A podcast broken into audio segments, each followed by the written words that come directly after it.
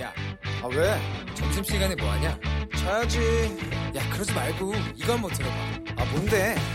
지금 당장 라디오를 켜봐 나른한 오후 깨울 시사 토크쇼 모두가 즐길 수 있고 함께하는 시간 유쾌하고도 신나는 시사 토크쇼 오태훈의 시사본부. 네, KBS 라디오 오태훈의 시사본부 2부 시작합니다. 저희 시사본부는 청취자 여러분들의 참여 기다리고 있습니다. 샵 9730번으로 의견 보내주시면 되고요. 짧은 문자 50원, 긴 문자 100원의 정보 이용료, 어플리케이션 콩은 무료입니다. 2부 아는 경찰에서는 버닝썬 논란의 중심인 승리의 구속영장 기각 소식 관련해서 자세히 좀 알아보는 시간 갖겠고 또 조금 전 당선 확정된 바른미래당 오신환 신임 원내대표 직접 연결해서 앞으로의 계획 듣는 시간 갖도록 하겠습니다. 그리고 정청래 전 의원과 정가 이슈도 준비되어 있습니다.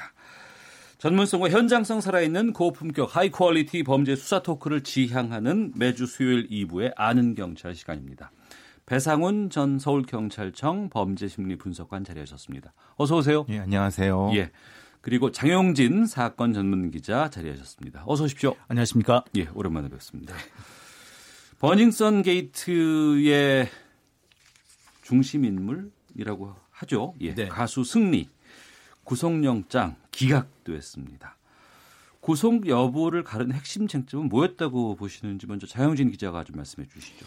어, 승리의 혐의는 크게 네 가지였습니다. 이 성매매와 성매매 알선, 그다음에 식품위생법, 그다음에 횡령 이렇게 네 네. 가지 혐의였는데요.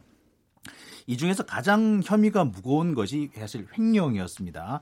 성매매와 성매매 알선 같은 경우는 사실 이게 상습적이지 않으면은 이 구속 사안은 또 아닙니다. 네. 그리고 식품위생법 역시도 구속 사안은 또 아니죠. 그래서 횡령이 인정돼야 그것도 횡령 액수가 좀 많이 인정돼야지 구속이 될 수 있었는데 현재까지 볼 때는 그 정도 액수는 안 된다는 점 그리고 어, 현실적으로 이미 상당수의 이 증거가 확보됐다는 점 이런 것들이 가만히 돼서 예. 영- 영장이 기각된 것으로 보입니다. 그러니까 그 부분인데 많은 분들께서 좀 이 보면은 그 영장 전담 판사에 대해서 뭐 검색도 지금 계속해서 지금 나오고 있고 이름도 오르내리고 있는데 승리의 구속 사한 정도가 아니다라고 말씀하신 것이 죄질이 그렇게 무거운 것은 아니다라고 봐야 되는 것인지 아니면 증거를 제대로 확보하지 못했다고 봐야 되는 것인지. 전체적으로 시각을 넓혀보면 이 사건의 큰 줄기는 버닝썬의 불법적이고 상당히 문제가 되는 영업 네. 관련된 부분이죠. 예. 그럼 사실은 거기에는 버닝썬의 실소유주 논란이 있고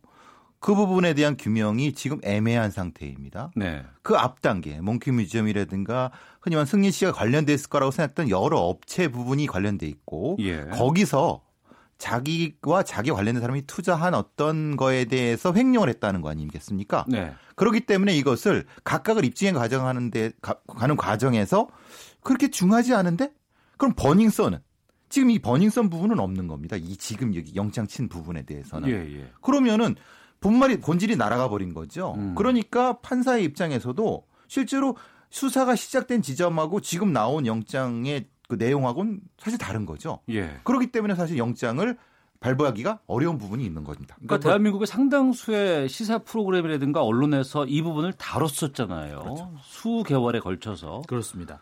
근데 바로 지금 이 부분이죠. 예. 사실은 뭐냐면 버닝썬과 경찰과의 유착 의혹, 공- 공무원과의 유착 의혹, 그더 나가서 YG와 정관계 고위층과의 유착 의혹. 예. 바로 이 부분이 사실 핵심이었고 이 부분이 어느 정도 규명이 됐어야지 구속 영장을 뭐 칠 수 있는지 없는지 구속을 시킬 것인지 말 것이냐 그 결정이 될 것인데 음. 솔직히 말해서 뭐 성 그 승리가 성매매를 했다고 해가지고 그것이 핵심은 아니었거든요. 그게 도덕적으로 비판을 받을 수는 있지만 예. 구속 사안은 일단 또 아니었던 겁니다. 음. 그런 부분이 빠졌다는 점, 그 부분에 대한 아직 수사가 진행되고 있지 않았던 것. 실제로 말 가장 뭐 대표적으로 경찰총장이라고 이름 불렸던 그 윤총경, 예, 예. 윤총경에 대한 수사도 제대로 마무리지어지지 않았거든요. 어. 심지어는 그, 그 김상교 씨를 폭행한 것으로 알려진 그 파출소, 이제 지구대 강남경찰서. 예, 강남경찰 예. 지구대 경찰관들에 대한 수사도 아직까지 확실히 마무리되지 않았단 말입니다. 음. 그러다 보니까 전, 전체적으로 버닝썬의 지분 구조, 네. 그러니까 아, 표면적인 거 말고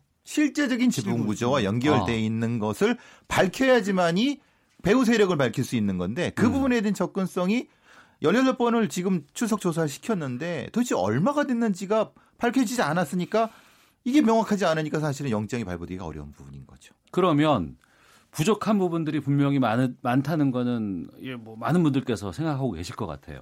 수사를 더 할 수 있어요? 아니면 더 추가로 조사를 할 의지가 있다고 보세요? 지금 이 정도 왔으면 수- 수사 의지는 없다고 보는 거죠. 어. 그러면 이건 검찰 송치가 된 다음에 예. 검찰에서 다시 시작하는 것이 어. 여러 여러 상황을 봤을 때 그게 맞다고 봅니다. 지금 사실 뭘 한다 한들 국민들께서 신뢰를 하시겠습니까? 예. 그러니까 경찰 단계에서는 이미 뭐 어, 능력이나 판단이나 시기를 놓친 것 같고 검찰 쪽으로 거- 넘어가서 제대로 된 수사를 기대할 수밖에 없는 건가요? 일단 현재 검찰이 국민권익위원회에서 넘어온 그 내부 고발자의 고발 자료, 그러니까 예. 제보 자료를 가지고 있기 때문에 음. 어느 정도 그 송치되기 전에 어느 정도 좀 수사를 좀 한 걸로 내살 한 걸로 알고 있습니다. 그러니까 네.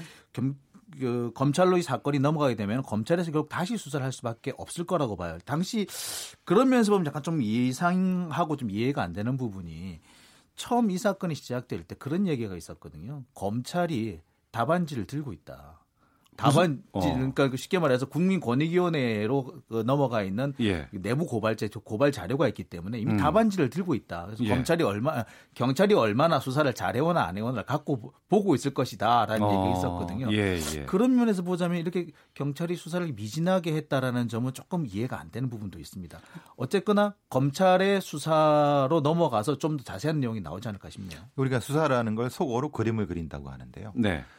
검찰은 이미 큰 그림을 그려놨을 수 있다는 겁니다. 기자님 음. 생각도 저도 비슷한데요. 네. 그 그림이 경찰이 그린 그림하고 안 맞으면은 음. 이건 경찰의 수사한 부분을 다 허물고 네. 검찰에서 다시 할 겁니다. 어. 그러니까 말씀하신 부분이 그 부분이네요. 그러니까 지난번에 그 뭐 휴대폰 복구하는 그 그렇습니다. 업체에서 관련된 나온 것들이 모 변호사가 가지고 있었고 이것을 어 국민 권익위에다가 넘겼다고 하는 그 부분. 네, 이제 국민권익위원회에서 이것을 경찰에 보내지 않고 검찰로 보내버렸죠. 예. 그러니까 지금 검경 수사권 조정이 지금 계속해서 지금 이슈가 되고 있는 상황에서 이런 부분들이 불거진다 그러면은 경찰로서는 상당히 좀 불이익한 측면이 있는 거 아니겠어요? 근데 지금의 법 체계에서는 당연히 송치가 되면 그렇게 할 수밖에 없는 상태인 거죠. 음, 알겠습니다. 그러면 두 분께서는 검찰로 넘어가면 이게 좀 더 실체가 좀 드러날 거라고 판단하시거나 예측을 하고 계시는지도 궁금하네요. 아마 검찰 입장에서는 경찰보다 더 나은 네. 이런 수사 결과를 내기 위해서 지금 온갖 노력을 다 하고 있을 겁니다. 그래서 조금이라도 좀 진전된 결과가 나오지 않을까 음. 가능성이 높다 이렇게 생각이 듭니다. 지금 예. 뭐 어차피 검찰총장께서도 그렇고 여러 면에서 네. 여론에 민감한 상황이라고 하면은 적어도 음, 적어도 유착 세력의 일부라도 밝혀내는데 노력을 하시지 않을까 싶습니다. 음, 알겠습니다. 배상훈 전 서울경찰청 범죄, 범죄심리분석관 장영진 사건 전문 기자와 함께 아는 경찰하고 있는데요. 어제 경찰청 인권침해 사건 진상조사위원회가 정보경찰에 대한 내용을 부당한 개입에 대해서 발표를 했습니다.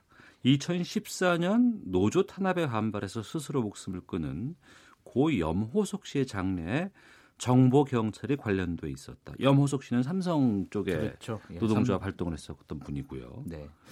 이분이 이제 삼성전자 서비스, 그러니까 수리업체죠. 수리업체에서 이제 양산 쪽에서 근무를 하셨던 걸로 알고 있는데 노동조합을 만들어서 활동을 하다가 어 회사로부터 여러 가지 형태의 그 보이지 않는 그리고 보이는 여러 가지 탄압을 받았고 그 결과 어 스스로 목숨을 끊는 극단적인 선택을 하게 됐는데 네. 이분이 남긴 마지막 유서 내용이 그거예요. 그러니까 노조가 만들어지는 날, 합법성을 쟁취하는 날 노조 앞마당에 뿌려달라 뭐 이런 얘기까지 했다고 하는데 어 이분의 이 장례가 원래는 노조장으로 치러질 예정이었어요. 네. 근데 나중에 이제 그 가족들의 요구로 가족장으로 바뀌게 되는데 이 과정에서 이제 경찰이 개입을 한 것으로 돼 있죠. 특히 정보 경찰이 개입돼 있었고 음. 이 와중에 이제 또 삼성의 어떤 사주를 받은 정보 경찰의 개입이 있었고 그 와중에서 돈이 좀 오가기도 하고 네. 또 경, 삼성 측 임무 인사들이 경찰서 내 관서 안에 있는 CCTV를 직접 보면서 일일이 뭐 상황을 통제하기도 하고 시신 탈취를 직접 주도하기도 하고 이런 내용이 있었던 것으로 보이고요.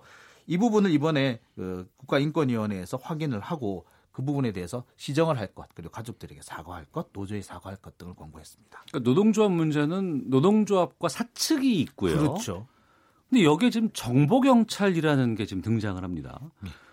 경찰하고 정보경찰하고 뭐예요? 어떻게 달라요? 우리가 이제 정보경찰이라고 하면은 쉽게 생각하시면은 일제시대 때 예. 뭐 사찰계, 어. 고등계, 형사 뭐 이렇게 생각하시면 되는 부분인 거고요. 예. 그 뒤에 해방 뒤에는 뭐 특무대, 그 다음에 이제 뭐, 어, 저 유신 시대 때는 뭐 중정, 뭐 그 뒤에 안기부 이렇게는 정보기관의 수족으로서 경찰서에 소속돼 있지만 음. 경찰관의 옷을 입고 있지만은 네. 실제로 어떤 그 이 국민들의 기본적인 어떤 것을 사찰해 나가는 그런 사람들. 그러니까 정체성이 사실 이중적입니다. 음. 그러니까 저도 이제 정보경찰 분들을 이제 몇 아- 아는데 네. 그분들은 경찰이라는 생각보다는 정보경찰이라는 생각 아이덴티티를 많이 가지고 계십니다. 어, 그러니까 경찰로서의 자부심보단 정보 경찰이라는 자부심이 더 크다. 요즘은 정보관이라고 부르죠. 예, 예. 예, 예. 예를 들어서 가- 알기 쉽게 설명해 드릴게요. 우리가 잘 알고 있는 박관천 경정 예, 예. 기억하시죠? 음. 뭐 최순실의 존재를 가장 먼저 예, 예. 알렸고 십상시 문건을 만들었다고 알려져 있는 박관천 경정이 대표적인 정보 경찰입니다. 그런 음. 일을 하는 분들이라 보시면 됩니다. 국가정보원의 국내 정보 수집은 금지하고 있어요. 지금 현 정부에서는. 그렇죠? 네. 정보 경찰은 지금도 있죠. 예, 있죠. 전국에 이제 한 3천 명 좀 넘는다고 하고요. 예. 경찰서 내 정보과에 소속된 정보관들 어. 그리고 지방청의 정보부서 그 다음에 경찰청의 정보국 여기에 소속돼 편제돼 있는 경찰관 이렇게 생각하시면 됩니다. KBS에도 정보경찰이 있어요. 예. 왔다 갔다 그분들 하죠. 다 알고 있습니다. 누군지 다 만나보기도 하고 했었는데. 근데 좋아요. 다 뭐 그렇게 있다고 하면. 근데 문제는 사기업에도 이런 것들이 개입이 돼요? 아, 그럼요. 그 사기업뿐만 아니라 글쎄 뭐 사기업이라고 해야 되면 노조 담당을 하는 정보 경찰이 따로 있습니다. 예. 뭐 제가 뭐 여기 좀 제 개인적인 경험을 말씀드려서 그렇습니다만 제가 이제 뭐 모 방송사의 노조 위원장을 한 적이 있었는데 네. 저한테 다섯 명의 정보 경찰이 붙더라고요. 어. 예, 뭐 관할 경찰서, 예. 그다음에 이제 뭐 종로 경찰서, 그다음에 음. 지방청, 그다음에 이제 본청, 그다음에 보니까 뭐 노조 담당, 언론 담당, 네. 뭐 그다음에 종교 담당 이게 뭐 종교 관련 방송사에 있었더니 그렇게 붙더라고요. 그러니까 음. 제가 기- 지금 기억하기로 다섯 명이었고 네. 뭐 여러 명 있었던 것 같아. 그 중에 한두 명은 지금도 연락해요. 뭐 형님 동생 하면서. 음. 그 정도로 아주 막강한 권력, 어, 막강한 형태의 그 정보를 가지고 있죠. 그래서 3천 명이라고 그러는데 제가 볼 땐 더 되는 것 같아요. 어. 제가 일선에서 취재할 때 가보면 수사과 병 경력의 한 6, 70%는 항상 보면은 정보과에서 갖고 있었다고 그런 걸로 기억을 하거든요. 예전에 이제 중앙정보부에 30만 예. 망원 이렇게 얘기를 하는 거 안기부가 그걸 넘겨받았고 음. 그 뒤에 바뀌었을 때 그 하부 촉수가 어디 갔을까? 네. 사실은 없어지지 않았겠죠. 그래서 음. 그 부분의 상당 부분이 정보경찰의 촉수일 것이다라는 추정만 할 뿐이지 지금 정보경찰이 가지고 있는 치- 예산이라 이런 부분에 대한 공개는 안 되고 있습니다. 그거는 네. 이제 정보비 관련된 부분이기 때문에 어. 그걸 알게 되면은 뭐 아까 기자님 말씀하신 것처럼 몇 명인지 어떤 활동을 하는지 알겠지만은 공개 안 하죠. 예. 그러니까 정보를 취합하고 판단하고 그로 인해서 무언가의 어떤 그 이후의 판단을 할 수 있는 어 뭐 조사원, 뭐 정보관 있다고는 하지만 장례식에까지 이렇게 개입해서 뭐 시신 탈취를 한다거나 아니면 장례를 가족장으로 바- 바꿔놓는다거나 이런 일까지 해야 되는 거니까 이게 뭐냐면요. 그 정보관의 역할이라는 게 정확하게 법적으로 정해진 게 없습니다. 그러다 보니까 정보만 수집을 해야 되는데 경우에 따라서는 공작을 하는 상황이 생기는 거죠. 공작을 한다. 예. 근데 문제는 바로 그 점입니다. 정보를 가지고 있으면 공작을 하기가 수월해져요. 음. 그리고 그 정보뿐만 아니라 그 정보가 대부분 인맥에서 나오는 것이기 때문에 그 인맥을 활용하다 보면 자연스럽게 예, 공작이 돼버리는 거죠. 특히 이런 부분 때문에 문제가 되는 것인데 특히 삼성 같은 경우에는 엄청난 정보력을 가지고 있거든요. 그러니까 네. 경찰 역시도 그 삼성의 정보가 음. 너무나도 탐이 날 겁니다. 예. 그래 경찰의 정, 경찰이 삼성의 정보를 얻기 위해서는 삼성과 뭔가 주고 받아야 될 거 아니에요. 어. 뭐, 뭘, 뭘 주고 받을 겁니까? 그러니까 공권력의 일부를 주고 받는 것이 되는 거죠. 우리가 이제 어떤 특정한 정보가 있으면 거기에 따라서 수사를 해야 되고 예. 수사를 하는 결과가 기소해야 한다고 이렇게 순서가 돼 있다고 생각하시지 않습니까? 어. 근데 사실 거꾸로입니다. 예. 기소될 것을 수사하고 어. 수사 수사될 것을 정보를 얻죠. 어. 그러니까 그 정보를 어떤 특정한 분야의 정보를 얻으려고 할 때 무슨 문제가 생기냐면 아까 기자님 말씀하신 정, 공작이라는 게 생기는 겁니다. 음. 그래서 이들은 서로 분리시켜야 되는데 네. 이게 한데 붙어버리니까 심각한 문제. 이게 뭐 사실 사기업의 노적 활동에 왜 정보 경찰이 갑니까? 이게 말이나 되는 일입니까? 음. 그러니까 검경 수사권 조정 논란이 지금 네. 가장 정치권의 첨예한 지금 문제로 지금 부각되고 있는 상황입니다. 그리고 검찰 개혁 해야 된다라는 목소리가 높아졌는데 검찰 쪽에서는 또 시민단체 쪽에서도 지금 그 얘기를 나오고 있는데 경찰이 정보 갖고 있죠. 1차 수사권까지 갖고 있고 수사 종결권까지 갖고 있다 그러면 그러면은 검찰 공화국의 폐해를 지적하고 있는 대안으로 나오는 것이 자칫 경찰 공화국으로 전개될 수 있지 않을까라는 우려를 많이 하고 있거든요. 그러니까 이제 수사권 조정할 때 사실은 1대1 교환. 그러니까 검찰은 수사권을 내놓고 예. 경찰은 정보 경, 정보의 일부와 어, 수사권 수사 경찰을 분리하는 이게 서로 현물 방식으로 이제 돼야 되는데 네. 서로 그 서로를 못 믿는 상태가 되는 거죠. 음. 북한과 미국이 서로를 못 믿는 것처럼 이게 물물교환이 안 되는 겁니다. 그러니까 니네들 그 먼저 내, 정도까지 가는 거예요. 네, 니네들 먼저 어. 내놔라 이런 상태가 되는 거죠. 이 지금의 정권에서는 먼저 검찰의 수사권을 내놓고 예. 나중에 정보경찰을 개혁하겠다는 형태인데 음. 검찰총장이나 검찰 쪽에선 그걸 어떻게 믿느냐? 왜냐하면 지금 문제가 많이 생기기 때문에 안 된다라고 하는 문제제기가 지금의 문제제기인 거죠. 사실 정보 경찰의 위력을 가장 잘 알고 있는 것이 검찰입니다. 왜냐하면 네. 대검에 보면은 범죄정보기획관이라고 있었어요. 예. 우병우 씨도 거기를 거쳐갔습니다. 어. 주요 뭐 검, 검찰의 주요 포스트에 있던 사람들 다 거기를 거쳐갔었거든요. 음. 그만큼 경찰이 가지고 있는 정보가 어마어마하고 무섭다는 걸 알고 있습니다. 근데 네. 지금 이번 정부 들어서 가지고 어, 검찰이 그 범죄정보국을 없애버렸어요. 검- 음. 범죄정보기획관 없애버렸거든요. 네. 그렇기 때문에 만약에 검찰이 경찰의 정보를 얻지 못한다면은 어, 경우에 따라서는 검찰이 경찰의 먹잇감이 될 수 있다는 걸 너무나 잘 알고 있는 거죠. 일선. 경찰서의 정보과장님은요. 그 관할에서 움직이는 뭐 개미 한 마리까지 좀 그건 너무 과한 얘기고 상당히 흐름을 다 꿰뚫고 계십니다. 음. 그게 전국적으로 다 꿰뚫까 생각한다면 우리가 왜 그 이 예전에 그 권위주의 시대의 그 대통령들 이런 사람들이 통치란 개념을 썼냐라는 것이 나옵니다. 네. 즉 국민들을 통치 대상으로 보려고 하면은 음. 그들 개개인을 알아야 된다고 생각하기 때문에 그 알 수 있는 방법이 뭐겠습니까? 네. 이런 부분으로 가는 거죠. 어. 이거는 사실은 민주주의 사회에서 있을 수 없는 거지만 과거 권위주의 사회에서 넘어올 때 유산이죠. 잘못된 유산이 이- 지금 이 상태인 겁니다. 그러니까 그 정보가 힘이 되고 탐이 나기 때문에 지금 정치 활동 개입까지도 지금 들어가 있는 부분 아니에요. 오늘 같은 경우에 지금 박근혜 정부 시절에 정보경찰 동원의 정치 개입에 관여한 의혹 받고 있는 강신명 이철성 전 경찰청장의 구속 여부 오늘 결정되는데 이 부분에 대해서도 두 분께서 좀 말씀해 주시죠. 그러니까 당시 그러니까 2016년 4월 그 당시 이제 제 20대 총선이 있었죠. 네. 그 당시에 강신명 경찰청장이 아마 그 당시 뭐 정보국장으로 있었던 모양이에요. 경찰청. 그러면서 어 당시 그 청와대 그러니까 박근혜 정부 청와대와 여당이었던 새누리당에 유리한 정보를 제공했다고 그러는데요. 음. 그 당시 만들어졌던 컨, 선거 컨설팅 보고서라는 것이 나왔는데 어, 선거 전문가들이 그런 얘기를 했다 그래요. 우리는 억만금을 줘도 이런 보고서 못 만든다. 그럼 쉽게 어느 정도였냐면 어느 지역구에 어떤 사람을 보내면 당선될 것이고 네. 어떤 정, 어떤 슬로건을 내걸어라 어떤 뭐 선거 구도를 짜라 라고까지 아주 디테일하게 나왔다는 겁니다. 그거는 밑바닥에서 올라온 그 정보를 선거에 필요하게끔 잘 조합을 한 거죠. 그런데 재밌는 얘기입니다만 이런 형태의 경찰의 활동, 정보 경찰 활동이 이번이 처음은 아니거든요. 음. 그 개전부터 있었어 왔습니다. 오래 전부터. 그건 일제 시대부터 왔었는데 세평이라는 걸 통해서 예. 매 수, 수집을 합니다. 어. 그걸 일선 경찰 저도 이제 그 경찰이었을 때 네. 첩보 보고서 같은 걸 하루에 한 건씩 쓰라는 경우도 있었습니다. 음. 그러니까 전 정보 경찰이 아니었는데도 이런 형태로 그 막강한 형태로 다 끌어모읍니다. 네. 그게 쓰레기 같은 정보를 하더라도 다 끌어모은 다음에 이걸 분석을 쪼개 나갑니다. 음. 예. 그럼 위로 올라갈수록 사실 고급 정보들이 모이게 되고 그거를 누군가 통치하려고 하는 사람이 볼 때는 이거는 엄청나게 막강한 힘이 된다. 그 검찰 역시도 그런 생각을 하고 있는 것 같아요. 자신들이 강한 힘을 가졌던 것은 경찰의 정보를 자신들이 취합할 수 있었기 때문에 강한 정보, 어, 강한 권력을 가졌다고 생각하는 겁니다. 네. 그렇기 때문에 우리가 권력을 내려놓는다면 음. 경찰 역시도 정보 경찰을 분리하거나 없애야 한다라고 네. 생각하는 것 같아요. 어.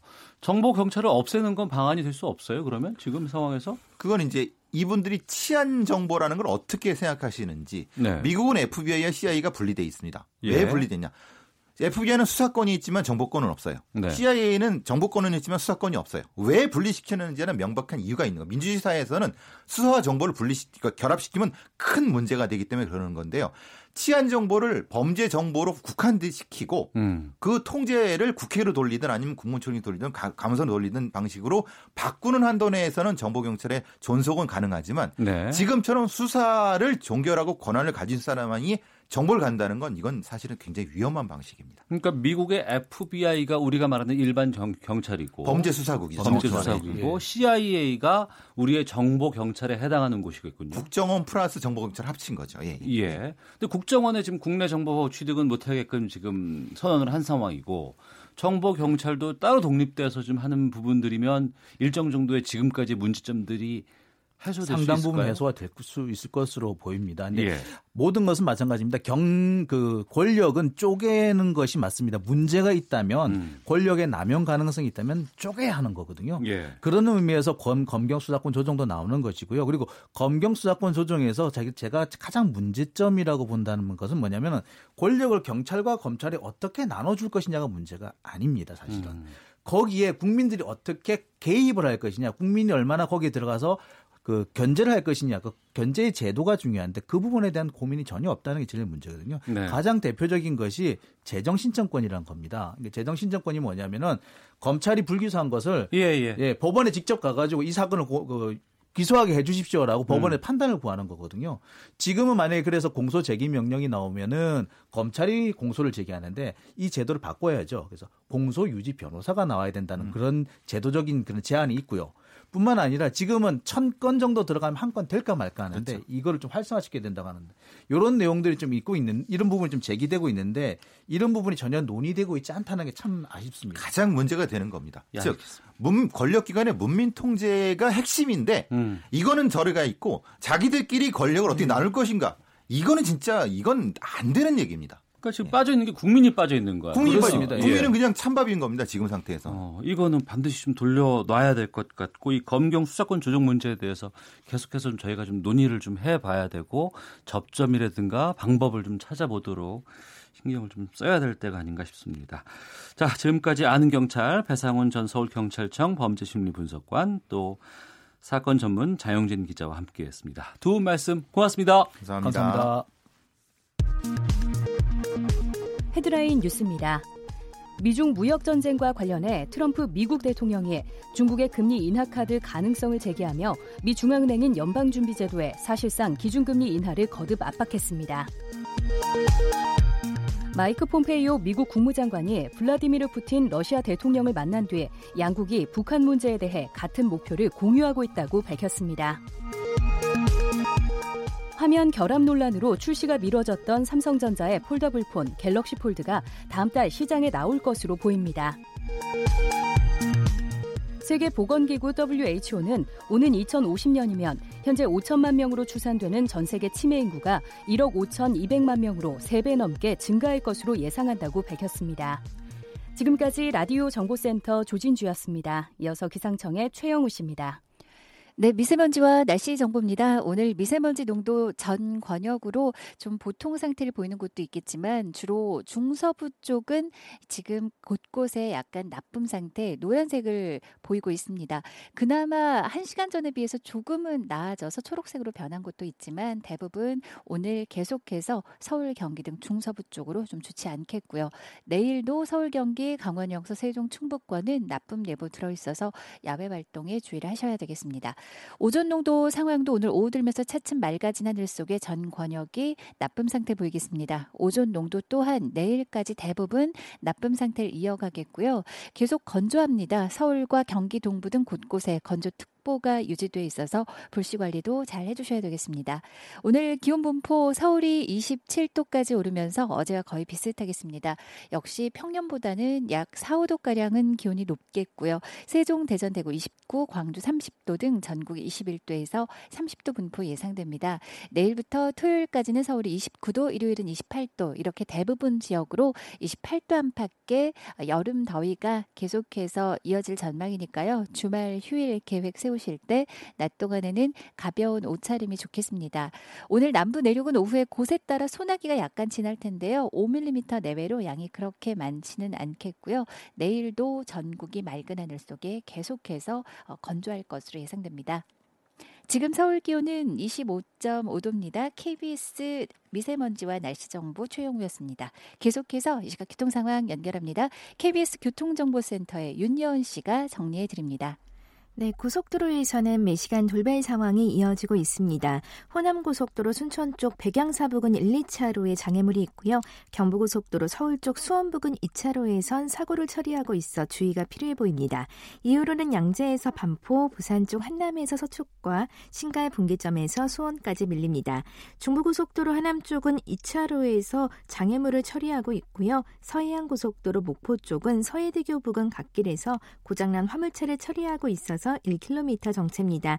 중부내륙고속도로도 작업 여파로 양평 쪽은 감곡 부근, 창원 쪽은 충주 분기점 지나기 어렵습니다. 서울 외곽 순환고속도로는 송내 일대 양방향에서 정체입니다. KBS 교통정보센터였습니다.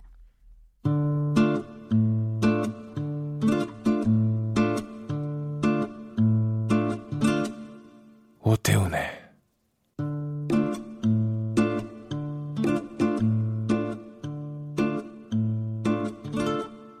시사본부.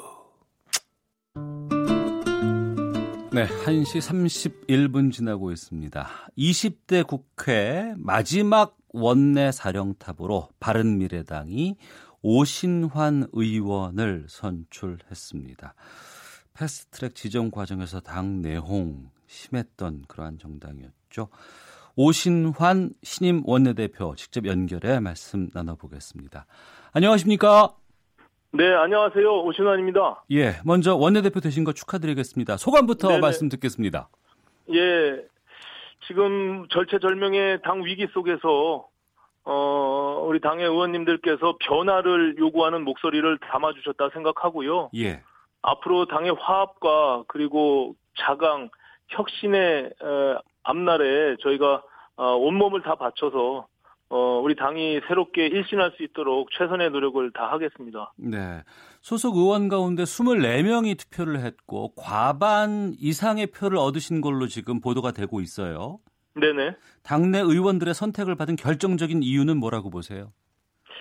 어, 뭐 제가 앞서 말씀드린 대로 이대로 가다가는 우리 당이 어렵다. 예. 아, 변화해야 된다. 그래서 바꿔야 산다라는 그런 마음들을 어. 어. 대다수 의원님들이 공감대를 가진 것이 아닌가 이렇게 생각하고요. 예. 젊은 리더십으로 변화와 혁신의 중심에서 강한 야당으로서 또 대안을 제시하는 그런 야당으로서 음. 바로 어, 자리매김하에 가도록 그렇게 하겠습니다. 네.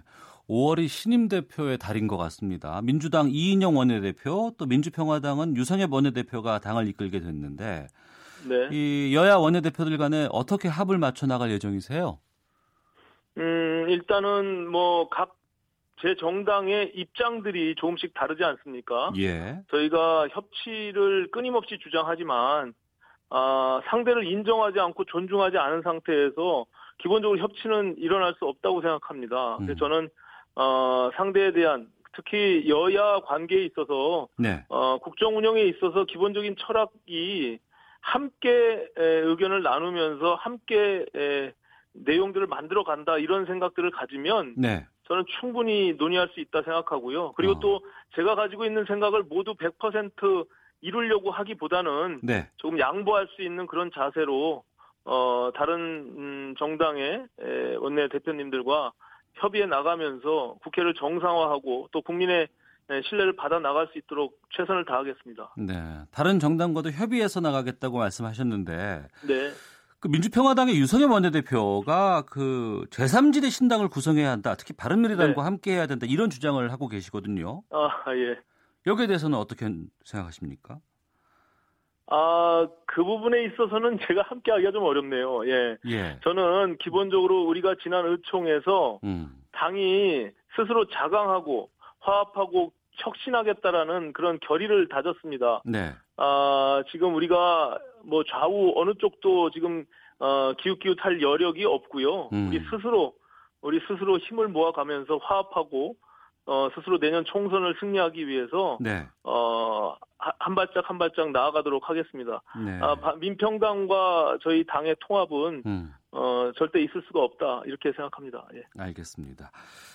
많은 국민들이 국회 정상화 돼야 된다라고 말씀하고 계십니다. 네. 이 물꼬를 어떻게 좀 튈 생각이신가요?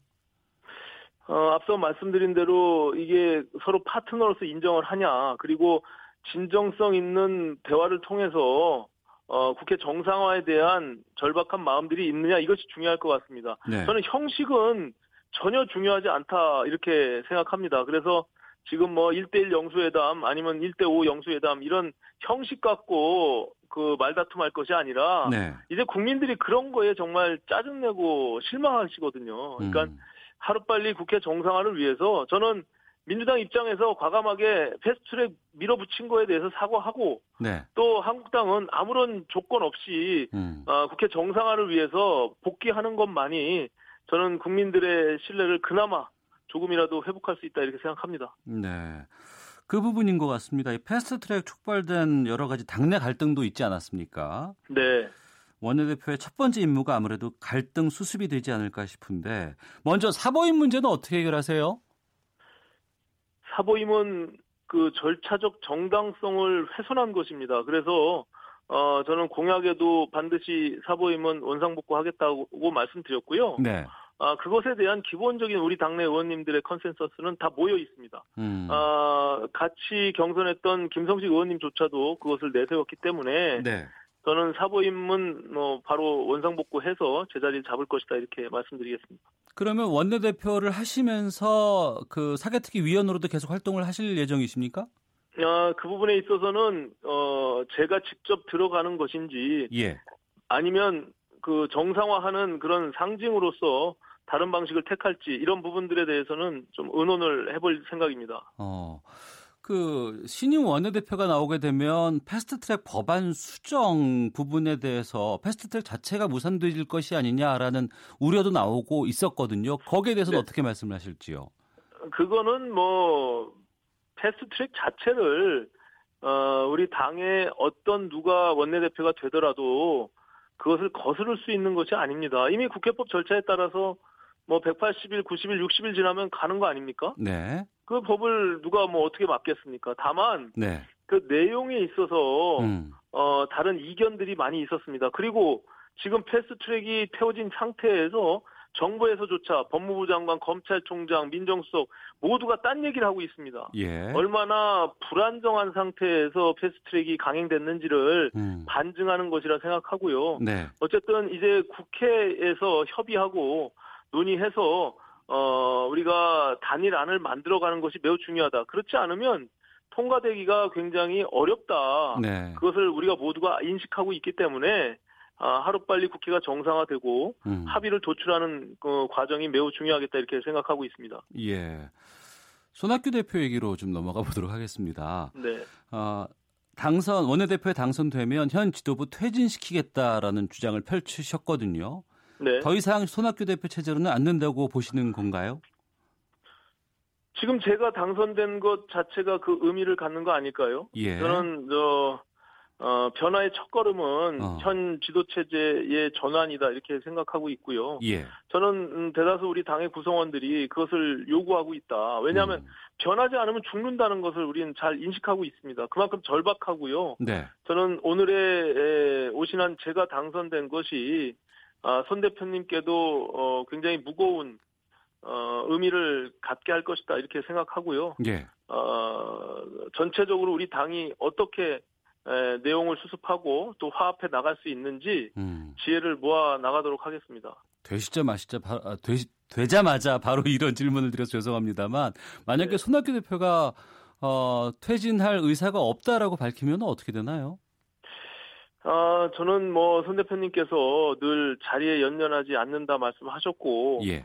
또 오늘의 결과와 그리고 많은 구성원들의 요구들에 대해서 음. 분명히 응답하리라고 생각하고요. 예. 어, 오랜 경험과 경륜 속에서 또 정치를 이 나라의 민주주의를 또 지켜오셨고 음. 그런 측면에서 어, 책임 정치로서 본인이 아, 책임을 져야 될 때를 충분히 아실 거다. 저는 이렇게 생각합니다. 네. 원내대표 당선되자마자 이제 손학규 대표와 악수하는 모습들이 사진으로 많이 지금 나왔습니다. 네. 손 대표께서 직접 뭐라고 말씀을 전하신 게 있나요? 음, 축하한다고 말씀을 주셨고요. 예. 어, 저는 뭐 기본적으로, 어, 어쨌든 이게, 어, 손학규 대표님이기 때문에 책임을 지라는 것이 아니라, 예. 어쨌든 그 책임은 우리 구성원들 모두가 있습니다. 또 저를 포함한 의원들도 다 지어야 될 문제고요. 네. 다만 지금의 에, 손 대표님 그 체제에 대해서 음. 이대로 가다가는 우리가 정말 어렵다라는 인식 공감대가 있는 것이거든요. 네. 그래서 그냥 그 정치인 손학규로서가 아니라 음. 아 이것은 불가피한 과정이고 선택이다. 그래서 저는 무겁게 받아들이고 그 결단을 내려주시리라 이렇게 생각합니다. 네. 손 대표 체제 이후에 대해서 유승민, 안철수 두 대표와 손잡고 새로운 미래를 개척하겠다 이런 얘기도 하셨더라고요. 네. 두 분과는 좀 이야기를 나누고 계십니까? 아, 그렇습니다. 지금 제가 말씀드린, 아, 우리가 화합하고 자강하고 혁신하려면 작년 그 안철수, 유승민, 어, 국민의당 바른정당이 통합할 당시에 가졌던 창당 정신으로 우리가 돌아가자. 그 예. 변화 혁신의 중심에서 국민들께 비전을 제시하기 위해서, 위해서, 어, 합당을 했던 그 정신으로 돌아가자는 의미거든요. 음. 그러면 저는, 어, 통합하고 이후에 두 분이 이, 한 번도 그 가치를 실현하기 위해서 어 역할을 하신 적이 없었다라고 생각하거든요. 그래서 예. 이번만큼은 두 분 모두 굉장히 의지도 강하시고요. 음. 또 당을 정말 바로 세워야 된다라는 책임에 대한 부분들도 갖고 계시기 때문에 네. 저는 우리 당이 반드시 화합하고 또 내년 총선에 승리하는 길로 갈 수 있다 이런 확신을 갖고 있습니다. 예. 조금 전에 두 분의 의지도 강하다고 말씀해 주셨는데 안철수 대표도 그럼 돌아오십니까? 아, 제가 말씀드린 것은 어떤 형식적으로 예. 두 분이 전면에 나서거나 아. 아니면 누군가가 뭐, 저, 이 귀국을 해서 안 대표님이 예. 실제 역할을 하거나 안 하거나 이런 문제가 아니라 그 정신에 대한 문제를 말씀드린 거고요. 어. 그 방식에 있어서는 예. 또 논의가 필요할 거라고 생각하고 또 두 분이 함께 직접 소통하는 부분들도 있을 거라고 생각하고요. 음. 어, 그 모든 것들을 의논하고 논의해서 네. 민주정당답게 음. 예, 그런 역할들을 만들어낼 것으로 제가 생각하고 있습니다. 예. 그러면 안철수 대표로부터 아직 연락이 온 건 없을 것 같고 또 직접 연락을 또 하셔야 될 것 아니겠습니까? 원내대표 되신 이유니까. 아, 물론이죠. 예, 저도 연락을 좀 취하려고 하고 있고요. 예. 예, 또 어떤 방식으로든 소통하고 어. 또그 제가 말씀드린 두 분의 책임감이라는 것은 이 당을 실질적인 창당을 한 창업주 아니겠습니까? 네. 아, 지금 당이 이렇게 위기에 있는 상황에서 두 분 모두 그런 절박한 마음들을 갖고 계실 거라 생각하고요. 필요하면 또, 어, 우리 당에서, 어, 안 대표님께 요구할 수도 있는 것이고, 음. 또안 대표님이 그 응답 을 또 해주실 수 있다, 이렇게 생각하고요. 네. 다양한 방식으로 논의를 해서 어떤 방식이 우리 당이 자강하고 화합하면서 내년 총선을 준비할 수 있을지 음. 고민해 보도록 그렇게 하겠습니다. 네. 어, 전임 김관영 원내대표가 사퇴할 때 그 총선 네. 독자 승부 결의를 했습니다. 총선 기호 3번을 강조했는데 네. 어, 내년 5월 총선 그 어, 기호 3번으로 출마를 하는 건가요? 네, 뭐 김관영 원내대표께서 말씀하신 그 의미를 저는 충분히 잘 알고요. 또 예. 우리가 그 부분에 대해서 지난 의총에서 다 동의를 했습니다. 음. 아 그리고 김관영 원내대표는 음, 지난 1년간 아, 특유의 친화력과 협상력으로 우리 바른미래당의 어, 원내대표로서 훌륭한 역할을 해주셨다 생각합니다. 마지막에 저희가 패트 과정에서 다소 좀 무리한 부분들이 있었습니다만 네. 그런 과정에서 또 정치적 결단을 내려주셨고 또 새로운 전환점을 만들어 주셨기 때문에 저는 저 김관영 원내대표와도 많은 부분들 의논하고 상의하면서 어 이후에 원내 정책 방향에 대해서도 어 함께 노력하도록 그렇게 하겠습니다. 알겠습니다. 마지막으로 원내 사령탑으로서의 앞으로의 계획 말씀 듣겠습니다. 예, 앞서 말씀드린 대로 우리 당은 진짜 위기입니다. 지금 절체절명의 위기라고 생각하고 변화해야 된다고 생각합니다.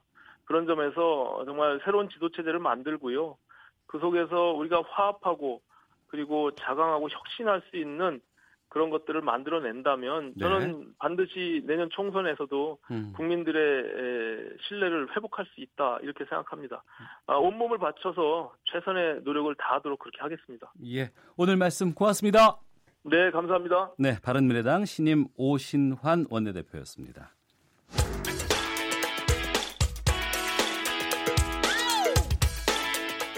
오태훈의 시사본부는 여러분의 소중한 의견을 기다립니다. 짧은 문자 50원, 긴 문자 100원의 정보 이용료가 되는 샵 9730, 우물정 9730번으로 문자 보내주십시오. KBS 라디오 앱 콩은 무료입니다. KBS 라디오 오태훈의 시사본부. 지금 여러분은 대한민국 라디오 유일의 점심 시사 프로그램을 듣고 계십니다. 네, 한 주간의 가장 눈에 띄는 정치권 소식을 속 시원한 평론과 함께 들어보는 시간 정청래 정가 이슈 정청래 전 의원 연결하겠습니다. 안녕하십니까? 네, 안녕하십니까. 정청래입니다. 예. 조금 전에 오신환 신임 바른미래당 원내대표와 인터뷰를 했습니다. 3번으로 네. 계속 간다고 하는데 어떻게 평가하시는지요? 음, 뭐, 저는 김성식 후보가 되지 않을까 이렇게 예측을 했는데, 역시 예측- 예, 예. 바른미래당 내부 속 사정이 어. 간단치만은 않은 것 같고요. 예. 그리고 어쨌든 두 사람 모두 어, 다시 사부임을 하겠다. 음. 이렇게 얘기를 했는데, 뭐 그런 일이 벌어질 것 같아요. 예. 근데 이제 패스트트랙을 태울 때는 5분의 3 정원이지만 패스트트랙을 탄 일에 탄 이상은 이제 의결은 과반수를 하기 때문에 네. 뭐 대세에는 큰 지장은 없지 않을까 그런 생각이 듭니다. 음, 알겠습니다. 자, 문재인 대통령의 최측근인 양정철 민주연구원장 복귀를 했습니다. 내년 총선에서 승리를 강조를 했는데, 어, 문 대통령의 복심으로 불리는 분이죠. 네. 지금 당 안에 친문, 비문은 없고 친문 중심으로 공천할 것이라는 걱정은 붙들어 매라 이런 얘기를 했는데 정말 그럴까요? 음, 저도 궁금해서 어제 한번 가봤어요. 아 가보셨어요 민주연구원에? 예. 네, 민주연구원 원장실에서 차 한잔 했는데, 네. 어, 보니까 굉장히 내피생활 하더라고요. 차량도 없고, 기사도 없고, 보좌진도 없어요. 월급도 안 받는다고 하셨다면서요? 월급도 없고, 그래서 예. 오로지 본인은 일하러 왔다. 음. 그래서, 어, 일꾼으로 앞으로 지내겠다. 이렇게 얘기를 했는데, 어, 그래서 물어봤어요. 예. 어, 수혈을 할 때는 피를 다 빼고 하는 게 아니고, 어. 어? 어, 수혈을 하는 거다. 근데 생각해 보니까, 어, 뭐, 양정철 민주연구원장이 뭐 공천인사위원장도 아니고, 네. 뭐 그런 일은 없을 것 같고요. 그리고 어쨌든 본인은 정책을 연구하는 사람 아닙니까? 네. 그래서 좀큰 거시적인 차원에서 아웃라인을 잡고 문재인 어. 정부의 정책을 당에서 잘 뒷받침하는 그런 역할을 할 것 같아요. 예. 어, 양 원장의 복귀가 내년 총선에서 어떻게 발휘가 될 거라고 보세요? 어, 그러니까 본인이 어쨌든 노무현 대통령도 지근거리에서 보좌를 했고 문재인 대통령은 뭐 그야말로 삼파 역할을 한 건데 네. 어쨌든 본인의 그런 경험들이 음. 총선에서 구체적으로 뭐 개입하고 간섭하고 그런 것이 아니고 예. 어, 예를 들면 좋은 정책을 만들어서 어, 후보들이 그걸 무기로 뛸 수 있는 어, 그런 것을 만들어주는 역할을 하게, 하게 될 것 같고 직접 뭐 공천에 개입하고 이런 일은 없을 것 같아요. 네. 어, 이번 주 토요일 5.18 기념식에 황교안 대표가 광주행을 예고했습니다. 네네. 이걸 둘러싸고 정치권의 논란이 지금 커지고 있는데 이전에 물세례를 한번 광주를 찾았다가 받았잖아요. 네네. 예. 근데 다시 또 5.18 기념식에 광주로 간다는 것 자연스러운 일이긴 합니다만 반대의 목소리도 만만치 않은 상황이잖아요. 그러니까 뭐 우리가 인터뷰를 하는 게 이 자체부터 네. 논란이지 않습니까? 그러니까 네. 저는 분란을 일으키러 간다 일부러 네. 그리고 일종의 노이즈 마케팅이다 네. 이런 생각이 드는데 5.18은 그야말로 숭고한 5.18 영령의 넋을 기리는 그런 음. 자리인데 네. 어, 본인이 좀 염치가 있어야죠. 음. 왜냐하면 박근혜 정권 시절 본인이 뭐 법무장관, 국무총리 하면서 어, 5.18의 노래 임을 위한 행진곡도 실제로 못 부르게 하지 않았습니까? 네. 어, 그러면 본인이 그런 부분에 대한 뭐 좀 죄송하다 사과하고 음. 또5.18 망언자에 대한 징계 뭐 이런 것도 좀 처리를 하고 네. 가서 사실은 사과하는 자리가 돼야지 음. 본인이 정치적으로 장사하는 자리는 아니지 않습니까? 예. 5.18 정치에도 맞지 않고 어 저는 그래서 가면 분명히 논란이 일어날 거고 그래서 탄압받는 야당 음, 지도자의 모습 그것을 연출하러 어, 가는 거 아니냐 이렇게 생각하고 있습니다. 네, 그 연출에 대해서 유시민 노무현 대전 이사장이 예고를 했어요. 일부러 네. 얻어맞으러 가는 것이다. 네. 한 발 더 나아가서 아예 외면하자 이른바 산무 지침까지 내놨는데 이 유 이사장의 행동 지침은 어떻게 평가를 하세요? 저는 뭐 절대 눈을 마주치지 말자, 말을 붙이지 말자, 악수하지 말자 이렇게 산무 이렇게 기사에도 저는 봤는데 네. 어, 제가 봤을 때는 자유한국당 당원들을 동원해가지고 악수하고 사진 찍고 뭐 그런 거 자꾸 연출하려고 할 거예요. 음. 아, 예. 그런 일은 좀 현실적으로 어려울 것 같고, 음. 그래서 제가 생각해 봤을 때는 침묵 시위, 네. 마스크를 쓰고 거기다가 황당 아웃 뭐 예를 들면 이런 걸로 네. 어, 침묵 시위하는 것이 훨씬 더 효과적이지 않을까 그런, 아. 그런 생각을 해봤습니다. 예. 이런 가운데 문재인 대통령과 황교안 대표의 회담 형식을 둘러싼 줄다리기도 계속되고 있습니다. 네. 오당 대표 회동을 먼저 할 것이냐 아니면 1대1 단독 회담을 먼저 할 것이냐. 누가 양보하는 게 맞다고 보세요? 우선 네. 황교안 대표가 계속 문재인 대통령을 험한 말로 지금 공격하고 있지 않습니까? 예. 어, 만나자고 하면서 그, 렇게 하면 안 되죠. 그래서 음. 본인이 그런 태도부터 좀 네. 어, 고쳐야 될 것 같고 저는 오당 협의체는 정치적 약속이지 않습니까? 예. 그래서 그걸 지켜야 될 것 같고 음. 그래서 저는 네. 그렇게 뭐 어렵게 생각할 필요 없고 예. 뭐 오당 대표 일대일로다 만나주시고 음. 또 오당 협의체 같이 만나고 네. 뭐 그러면 될 것 같아요 저는. 어, 하루에 다 그걸 처리할 수 있다고 보시네요. 아니 대통령은 이제 뭐 야당 대표들 자주 만나는 게 좋지 않습니까? 예. 그래서 전 그러면 오당 음. 협의체를 통해서 다섯 명도 만나고 네. 또 다른 당 일대일로 돌아가면서도 만나고 음. 뭐 그러면 될 것 같은데요. 예, 알겠습니다. 한 주간의 속 시원한 정치평론 정청래 정가 이슈 함께하고 계시는데요. 임종석 전 비서실장과 황교안 대표와의 설전도 지금 계속되고 있습니다. 먼저 황 대표가 민생투쟁 첫날부터 좌파는 제대로 돈 벌어본 적 없다. 이렇게 임 전 실장을 콕 집어서 비판을 하면서 시작된 것인데 어떤 속내일까요?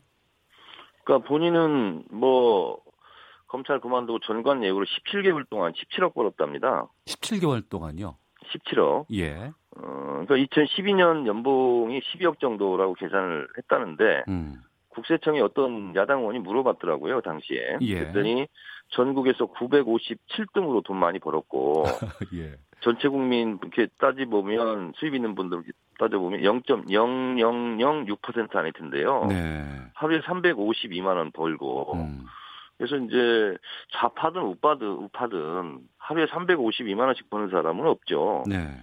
우리 뭐 앵커께서도 이 정도 못 벌죠. 아유, 그 택도 없죠. 그래서 예. 돈을 너무 많이 번 사람이기 때문에 예, 예, 예. 뭐 한 달에 음. 뭐 4, 4, 500만 원, 3, 400만 원 버는 사람은 돈 버는 걸로 생각 안 하는 거죠. 아. 기준 자체가 다를 수 있겠군요. 그렇죠. 전체 아. 노동자를 우롱한 짓이다 이렇게 생각합니다. 예. 돈 많이 벌어서 좋으시겠어요. 임 전 실장과 황 대표 간의 인연도 예사롭지 않더군요, 보니까. 음, 예전에 뭐 담당 검사라고 뭐 하더군요. 네. 그런 둘 간의 예사롭지 않은 인연이 정치 1번지로 통하는 서울 종로에서 붙을지도 모른다. 이런 예측도 나오고 있습니다. 내년 총선에서 임 전 실장과 황, 전, 아, 황 대표의 빅매치 성사될 거로 전망하세요? 뭐 일단은 뭐 후사가들의 이제 입길에 이제 오르는 건데요. 네. 뭐, 뭐 그럴 수도 있고 안 그럴 수도 있겠지만 저는 음. 그런 가능성은 좀 낮다고 봅니다. 아, 가능성이 희박하다. 네, 예. 예, 알겠습니다. 총선 앞두고 또 주목할 만한 여권 인사가 또 있습니다. 김경수 더- 경남도지사가 어제 오전에 국회를 찾아서 이해찬 대표를 만났습니다. 네네. 출소 직후에 둘 간의 만남은 처음이라고 하는데 김 지사가 이 대표와 15분간 근황, 재판, 경남 경제 등을 논의한 것으로 알려졌고 총선 관련 언급은 없었다고 하는데 김 지사의 행보 그리고 이 대표의 발언은 어떻게 보시는지요? 어, 김경수 지사는 뭐 이해찬 대표하고 가까운 사이 아닙니까? 네. 그래서 이제 만났어도 진작에 만났어야 되는데 음. 또 이제 도정을 살피다 보니 네. 시간이 좀 안 났고 이번에 무슨 당정 협의체 당정 협의 때문에 이제 올라왔다가 이제 만난 걸로 알고 있어요. 예. 그래서 그냥 의례적인 음. 인사다 이렇게 생각을 하고 있어요. 그리고 김경수 지사야말로 뭐 총선에 대해서는 얘기할 뭐 그런 위치는 아니지 않습니까? 예. 이 패스트트랙 관련해서 또 다른 지금 변수가 지금 생기고 있습니다. 선거제 네. 개편과 관련해서 민주평화당 쪽에서 의원 정수 확대 필요성 공식화했습니다. 유성엽 신임 원내대표도 그랬고 정동영 대표도 인터뷰에서 그런 말씀을 하셨거든요. 합의 때와는 좀 다른 목소리가 나오고 있는데 이건 어떻게 보고 계세요? 이제 당내 결속용이죠. 어. 어. 지금대로 하면 호남의 지역구가 많이 줄어드니까 예. 의원들이 이제 동의할 수 있지 않겠습니까? 그래서 예. 실현 가능성이 있든 없든 어. 그렇게 하면서 일단 다독거리고 가자 뭐 이런 뜻이겠죠. 예. 의원 정수 확대에 대해서는 정의당도 이전에 동의하는 그런 입장을 내놨었잖아요. 원래 세계적으로 살펴보면 우리가 국회의원 수가 많은 편이 아닙니다. 예. 우리가 17만 명당 한 명이거든요, 유권자. 예. 근데 영국 같은 경우는 4, 5명, 4, 5만 명당 한 명이에요. 예. 그래서 국회의원 수가 그렇게 많은 건 아닌데 어쨌든 어. 국민들께서 많은 거부감이 있기 때문에 네. 그냥 지금 대로 그냥 지역구를 줄이는 걸로 그리고 음. 비례대표를 늘리는 걸로 갔는데 네. 저는 어 그 국회에서 어, 진짜 필요하다면 국민들에게 이해를 구하는 적극적인 설득 이런 게 좀 필요한데 예. 지금 아무도 지금 고양이 목에 방울을 못 달고 있는 것 있는 거죠. 어. 오히려 또 자유한국당은 또 그런 것을 이용해서 네. 포퓰리즘으로 또 의원 정수 줄이자 또 이렇게 나가고 있는데 예. 어, 그런 주장이 바람직하지는 않습니다. 어. 이것이 그냥 일정 정도의 의원들 달래기로 얘기 나오다가 사그라들 것으로 보십니까? 아니면은 이것이 실질적으로 패스트트랙 과정에서 의원 정수 확대 법안까지로 좀 진행될 거라고 전망하세요? 음, 자유한국당에서 극렬하게 반대를 하고 있기 때문에 예. 실제로 실현되기는 좀 어렵지 않나 그런 어. 생각이 듭니다. 야, 실현되기는 힘들 것이다. 네. 예, 알겠습니다. 자유한국당 지금 계속해서 장외 투쟁 벌이고 있습니다. 언제쯤 복귀할 것으로 전망하세요? 음, 뭐, 본인들이 지금 5월 24일 안팎으로 뭐, 네. 뭐 들어오겠다는 식으로 지금 얘기하는 것 같은데 5월을 넘기지는 않을 것 같습니다. 아, 5월 넘기지 않을 것으로 보십니까? 예, 예, 예. 그럼 어떤 계기가 있어야 될 거 아니겠습니까? 그래서 지금 뭐 이제 어 뭐 문재인 대통령과 뭐 회동 뭐 이런 것도 얘기하고 있지 않습니까? 그래서 예. 벌써 자유한국당은 출구 전략을 쓰고 있는 거다 이렇게 보고 있어요. 예. 지금 가장 중요한 것이 추경인 것 같습니다. 추경이 5월을 넘기게 되면은 뭐 큰 의미가 없다라는 지적도 많이 나오고 있거든요. 네네.